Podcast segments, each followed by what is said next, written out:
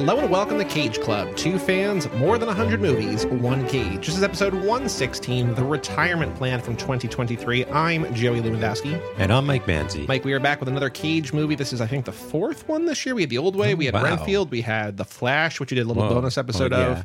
We did this one, and we did, what was the one we just did?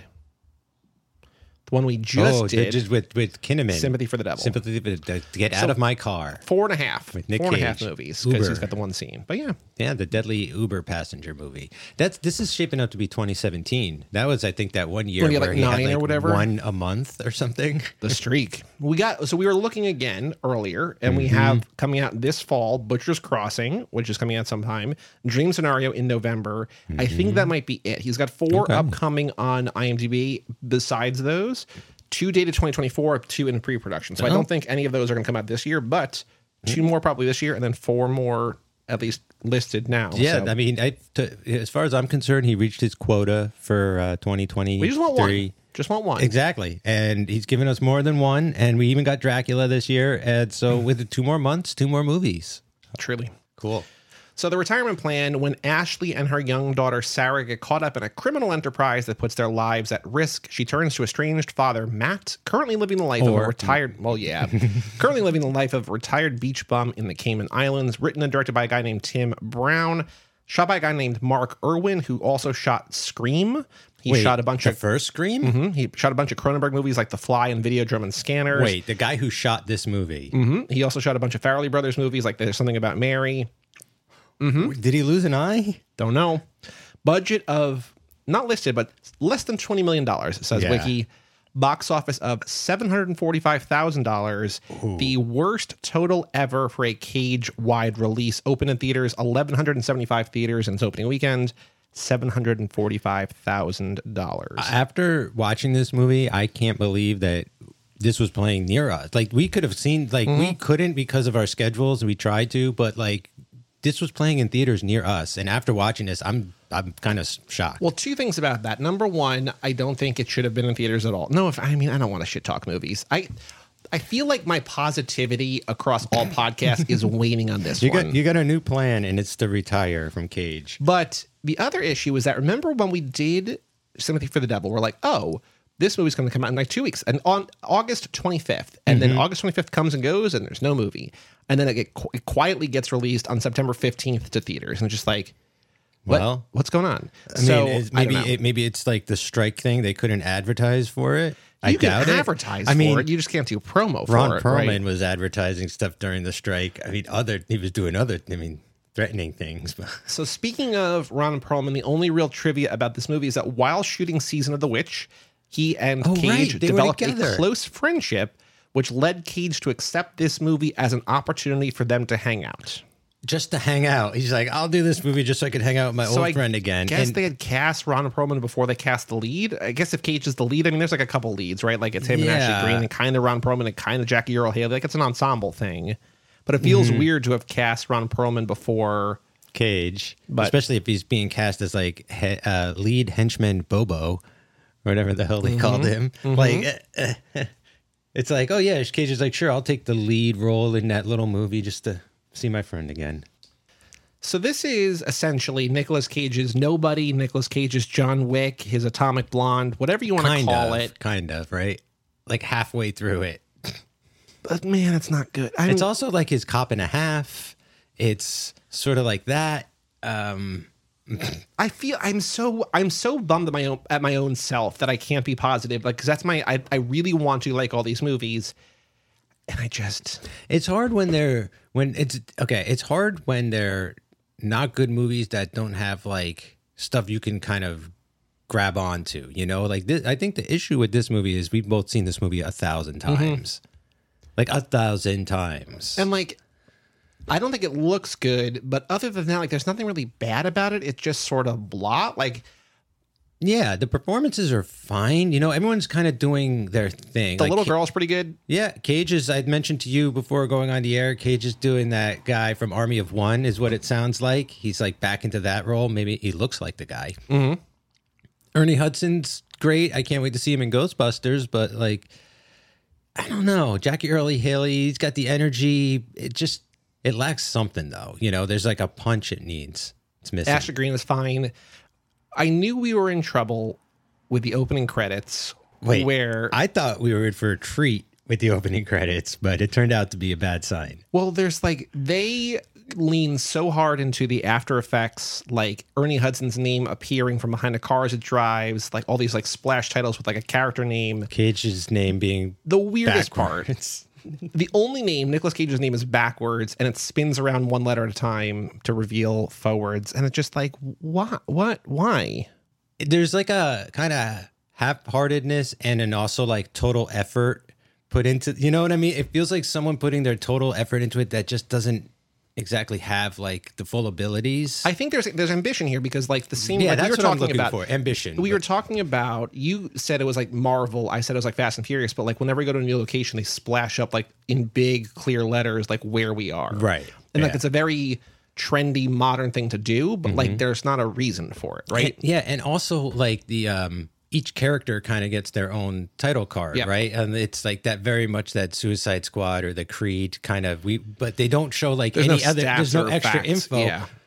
So it's like, you're only saying you're only going to willing to go halfway with this for me. You know, if they had thrown up like total number of kills when you show Ron Perlman's Bobo and all this kind of thing, and like everywhere he's been and killed, like then I might've had a little more investment. I mean, it's kind of worth it in that regard, because when they get to Cage and like when Cage's granddaughter, that's the whole setup. Yeah, I know, but they keep doing it. I know. But she finds him and she finds the address, and on the piece of paper is two different names. Is Matt somebody or Jim somebody, right? And she's like, I don't know who I'm looking for. And he's like, well, it's kind of both, right? But then when they get to him, his title card says Matt or Jim. It's like, okay, cool. Like, that's the joke. But then they do another like dozen of them. It's just like, you don't have to keep doing that. No. That's the punchline. And there was also that thing with the titles too, where they like came back after they went away. Remember, I was like, we're still doing titles now? Yeah, that was a little, tripped me up a little bit. I will say, I'm just going through my notes in the order that I took. Well, first of all, criminals texting with emojis felt weird. Like they had the one text on screen. Adorable. And I was just like, we've got a problem, sad face. And it's just like, okay. But I do think a thing that they did very well is that like half of this movie-ish takes place in like Miami or DC, and the other half is in the Cayman Islands. And visually, it is very different. Like, the Cayman Islands are very bright and sunny and vibrant and colorful, and Cage is wearing like the thing. And when they're in Miami and they're especially in DC, it's more muted, more grays, and more like dark colors or whatever. And so I think visually, like, that looks nice. I mean, that's not really cinematography. That's more like the color, whatever, but like... Yeah, and DC is mostly represented by one boardroom. It's like one room in an office building. And a hot dog stand outside, which is maybe my favorite scene, where they needed their privacy for their secret phone calls. But... I think the best performance in this is Ernie Hudson. He comes in very late and he's just got like a couple scenes, but I think he's really good. He seems to be having fun. Yeah, it gets all squibbed up and shot. I do think though, Ron Perlman and the little girl are really good together. I think they play off all the, it's kind of the mismatched duo, and there's not really a payoff, because like he sort of shows that he is a human by letting her go, but then she just kicks him in the dick and like runs off, and like then he dies anyway. So it's just like, okay, so like this is like the Othello thing, sure. But their interplay while they're talking about like him being like, it feels like we have so much background for his character, and it works, and it doesn't actually lead to anything. No, that's why I just feel like this is a good. Not that this is good, but like the reason that this has worked before, like so many times. So it's weird to watch it not really come together, because all the elements are basically there in front of the camera. I guess it's behind the scenes, because it just really, to me, feels like a money thing. Like they don't have the time. It almost seems like everyone's doing like a cold reading of the, like they just got their lines and they're doing them for the first time, and we don't really have two or three takes to get this. So like, you know, moving on. And I just really hate that about these lower budget movies sometimes. You know, sometimes it's beneficial. Sometimes it has it gives it like a snap to the picture. But like this time is just, I don't know. I felt like a fortune teller, where it was like, I just knew what was coming around every corner. Well, yeah, you were like, what'd you say? You said something about he's going to have a change of heart. He's not going to kill the girl. I'm like, yeah, like that's, there's only one way. Like he's not going to, if he actually killed the girl, I would have been like, all right, movie. Right, yeah. Let's see what you're doing here. But like, no, of course he was not going to kill the girl, because it's like, well, like even at the end, no version of the movie does he kill the girl. Like Jackie Earle Haley like turns the gun on his boss, and it's like, well, no duh.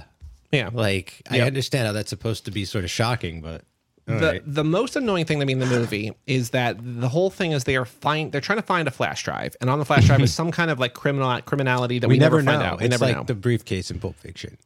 Oh, well, probably what they're doing, right? Because it starts Reservoir Dogsy, and then it does. It's got the Pulp Fiction thing. Someone shot in the gut in the back of the car, but they keep calling it a hard drive, and I'm like, it's not.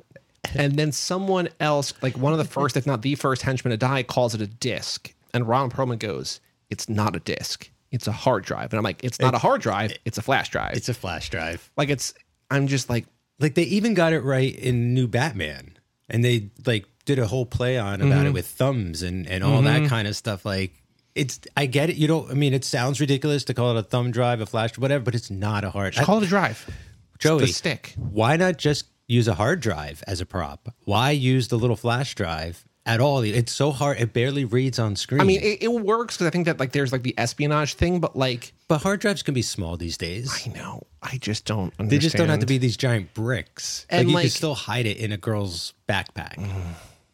I just don't understand it. It was funny because I was there too at one point, because when the guy called it a disc, I was, "It's not a disc," and then Ron Perlman's like, "It's not a disc." Yeah, and I was like, "Thank you, movie." But we see Cage, and he's just like we're introduced to him passed out on the beach, which is like a nice kind of just like very Cagey. Because I said when the girl gets to the house, I'm like, "Do you think he's going to be grumpy or wacky?" And you said grumpy, and he's kind of a little bit of both. I think he's more wacky. He's more wacky, and then he becomes sort of serious as things, But he's just there, kind of goofy, disoriented. Retired Cage. Right. Yeah. And then seemingly out of nowhere, smashes a guy in the head with a dumbbell and then just like takes care of business for the rest of the movie. So that's the whole thing is like, I had a feeling, I thought he was like an ex mob guy. Like it was a, like a witness protection thing almost. But what was the history of violence? Okay. Like that kind of stuff, like a dark past, and I'm shuffled off into like this small corner of America, and I'm gonna be, and these guys come and bring me out of retirement kind of thing. But there's no setup for any of that. Like nope. I used to be CIA. I used to be like a hunter, killer, assassin. He's like, "I'm an arbitrator." She's like, "I don't know what that is." Like a lawyer? He goes, "Yeah, basically." He said he used to come in and take care of arguments and like settle arguments his way. But it turns out that like, yeah, he's basically Nobody or John Wick. And like, they try. Against his will, he's pulled out of retirement. And they tried, but those guys trained like for weeks and weeks and weeks. Oh, you mean the actors trained? The actors to like shoot a gun, to throw a punch, to take a hit. Like Bob Odenkirk literally had a heart attack, not on the side of that, but I think because he stressed his body out so much for Nobody that when he was filming Better Call Saul, he's just like, well, body's going to, take a little nap now. Like Cage will barely break a sweat, get shot and brush it off. Like none of this like sticks. He doesn't. I'm not, I like what the movie wants to do. I just don't like how it's doing it because, like, there's no grit in it. Like, when he's throwing those punches, it's like, I don't know. There's no energy to it, but I don't know. That's just. Well, I think it's also, I think the issue with that is that there's two things. I think number one is one thing you said before, which is that there's only, like, one take. Yeah. Like, when he's got the big rifle with a silencer on it, some of the shots look good. Some of the shots look like that's not how you shoot that gun. Mm-hmm. All the other little guns in the movie are plastic pieces of shit. Like they're it just, I don't think there's the budget, or maybe there's just not the expertise. I don't know what it is, but I also think it's like I don't love Nobody. I like Nobody a lot. I love the first John Wick, as we talked about, later John Wick movies. Yeah, a little bit of a lower return on investment for me, but they're all like great. They're all better than like most other movies, right? Mm-hmm. But like those are filmed in a way, edited in a way, and stunted out in a way that looks good, and this doesn't. Like it just like it's all like it's cool ideas without the execution. It's just a bummer because if there was a movie, if you're like, hey, there's a new movie where Nicolas Cage plays Nobody, right? It's just like, oh cool, like I'm on board. Right. And then you like it's this, you're just like, well, that's not what I. It's funny because I feel like that's what people thought Pig was going to be, right? Oh, it's his John Wick, and then it's like they pulled out like a total like. Pull the wool over everyone's eyes with that movie in a good way, and like they could have done that in reverse with this, where it's like it starts out where he's just like the goofy grandpa, but like every once in a while he'll do something kind of like sus, and then it turns out he was like an ex-assassin. I think the issue that I have with this is that when we finally got The Old Way, I know that Butcher's Crossing was another Western, but like you had been waiting since we started the podcast 8 years for Cage and a Western, right? We finally got a Cage and a Western. He might never do another Western. I know he's doing Butcher's Crossing, but like it feels like at a certain point, it's just like I want to do everything once, essentially, right? Right. And if this is his like retired action, badass, whatever, he's probably not going to do another one of these. And like if this is the version we get, it's like, all right. And I don't want to like, you know, be too mean on the movie, but like if it seems like he wants to do everything he possibly can, both in terms of quantity and like diversity, right, which is cool, which is admirable. Yeah. And I don't expect everything to be good, but like if this is like, it's a premise that is, like you were saying earlier, not new, but it's been done well enough that like the blueprint is there, right? Just follow the blueprint. Yeah, I agree. Yeah, I think the movie like trips over itself a lot too with like trying to be too complex with like the fucking hard drives, with the hard drive stuff too, you know, because like They clearly couldn't decide what was going to be on it. And then we bring in, like, what's his name? Vanessa, what's his name? Oh, Rick Fox? Then we bring in, like, Rick Fox as, like, this whoever that guy. Like, it just starts to be, like, and by the end of the movie, they kind of showed up and be like, hey, none of this, like, really mattered because it's back in the hands of where it should be. It didn't strike me in the movie. I was just like, I'm not following this. But it now strikes me the way you're describing it, like we had the conversation with Snake Eyes, where conspiracy is 5 or more people. Yes. But, like, we don't know it's a conspiracy because, like, it just, the ladder just keeps going upwards, right? Where it's like, there's people snitching and there's, like, dirty cops and crooked cops and like good cops info and whatever, but then like they're all on the same team whether they're all dirty or not, and then also like it doesn't matter because it's just like all right. The guy comes in at the end and they basically shoot the dude from Avatar, and they're like, yeah, we were using him to feed false info and also as a like a stoolie and a spy in this, and so like we're gonna shoot him. And then you're like, wait, are the two Washington people evil? And then they're like, we're not bad, we're just like protecting everybody, and like we're going to use this information for good. And it's like also like we were always going to get it back. Like he said something like, I had it stolen on purpose so I could get it back. Like I couldn't follow. I don't know. I will say that even though the CG blood and like some of the effects in this don't look good, there are some cool ideas that, again, I just sort of wish were like in a more, you know, whatever.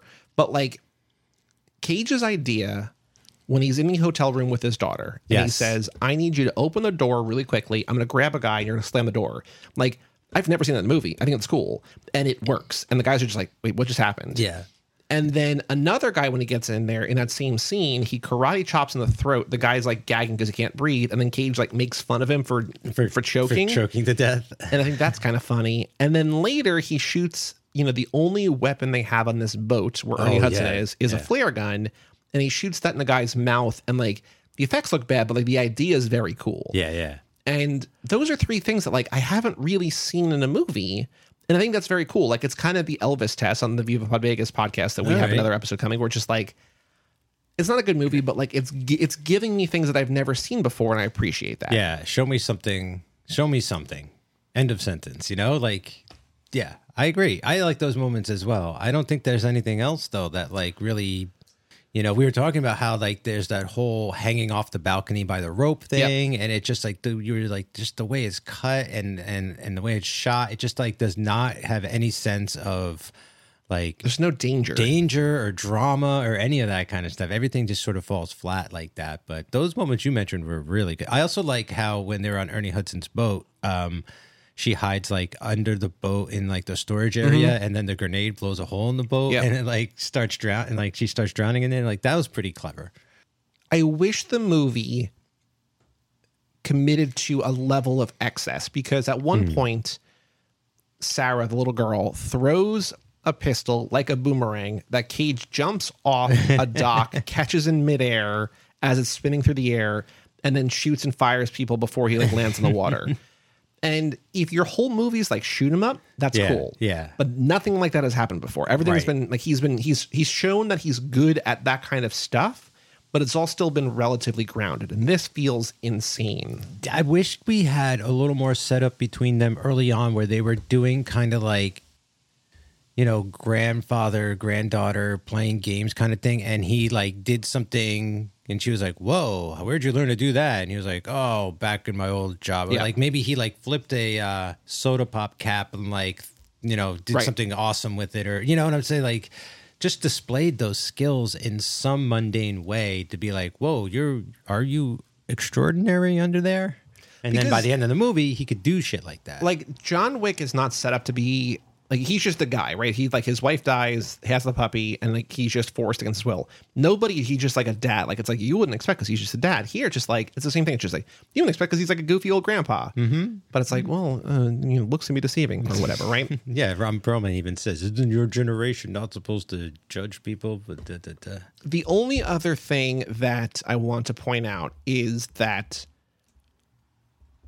I don't know if it's a direct reference or not. I said it to you when she said it, but the Jackie Earle Haley character is named Donnie. Yep. And at one point toward the end, Hector, who is a woman, who that actress is in The Blackening, which is a very good movie. Oh, okay. She says to him, "Shut the fuck up, Donnie," which I don't love. I don't even particularly like The Big Lebowski, but like that's a very iconic line from that movie that people know. And whether it was known or not, it feels like a reference to a thing. And I don't know. I'm just curious about it. Yeah, I don't know. You don't particularly like The Big Lebowski? No, I don't think it's funny. Oh, really? Oh. Okay. I remember going to see it in the theater and walking out thinking I was stoned after watching it. That's all I remember the first time I saw it. I walked in sober, walked out stoned. Yeah. Do you have any other thoughts, anything else to say about... Yeah, I wish I did. I wish I had more to say. I want to gush more about every new Cage movie. I mean, at least he's like, he might look like Army of One again, but like it's been a while since he was pulling off his look. He's always trying to switch looks and do something different. So like, you know, it's good to see him with the long gray hair and the big bushy beard. He could play Santa Claus. The Hawaiian shirts. He kind of feels like the Santa Claus from I Think You Should Leave, though. It doesn't feel like real Santa Claus. He feels like dirty, gross. Crashmore. Yeah. Exactly. But I also like some of the parts where he was like, you know, pretending to be stupider than he was with the criminals at first, when he was like doing that. That's always fun to see Cage like act, like to see the character, to see Nick Cage acting, and then his character also have to act in the movie. Like that was kind of fun.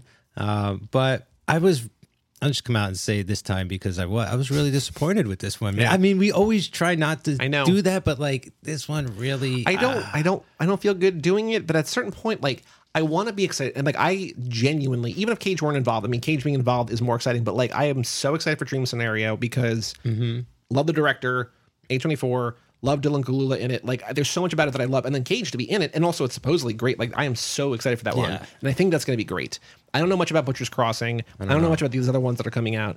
I know that some of them are going to pleasantly surprise. Like, you know, the VOD, like, they're not only be bad, but just, like, feels like with this and Sympathy for the Devil so close together, just, like, take another crack at something. I'd rather rewatch Sympathy for the Devil, I think. I think he's doing better stuff in that movie. I think he's taking bigger swings, more chances. The diner scene alone might be, you know, worth That's rewatching. True. That is very true.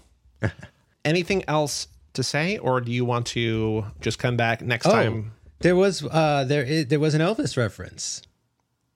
Remember, she said to him, "You went," when he was like, "I retired," and she's like, "You went full Elvis," or something like that. Sure. And we're like, "Hi, it's a thing." That's something we do an Elvis podcast. Anyway, we'll be back for Butcher's Crossing and Dream Scenario. And also, we have another episode of the Elvis Podcast, the aforementioned Elvis Podcast, coming out very soon. So go check out Viva Pod Vegas to hear us talk about Harum Scarum, another bad movie. Oh, boy. And just email mailbag@cageclub.me if you want to write into the show. I am Joey Lewandowski. And I'm Mike Manzi. And we'll see you next time right here on Cage Club.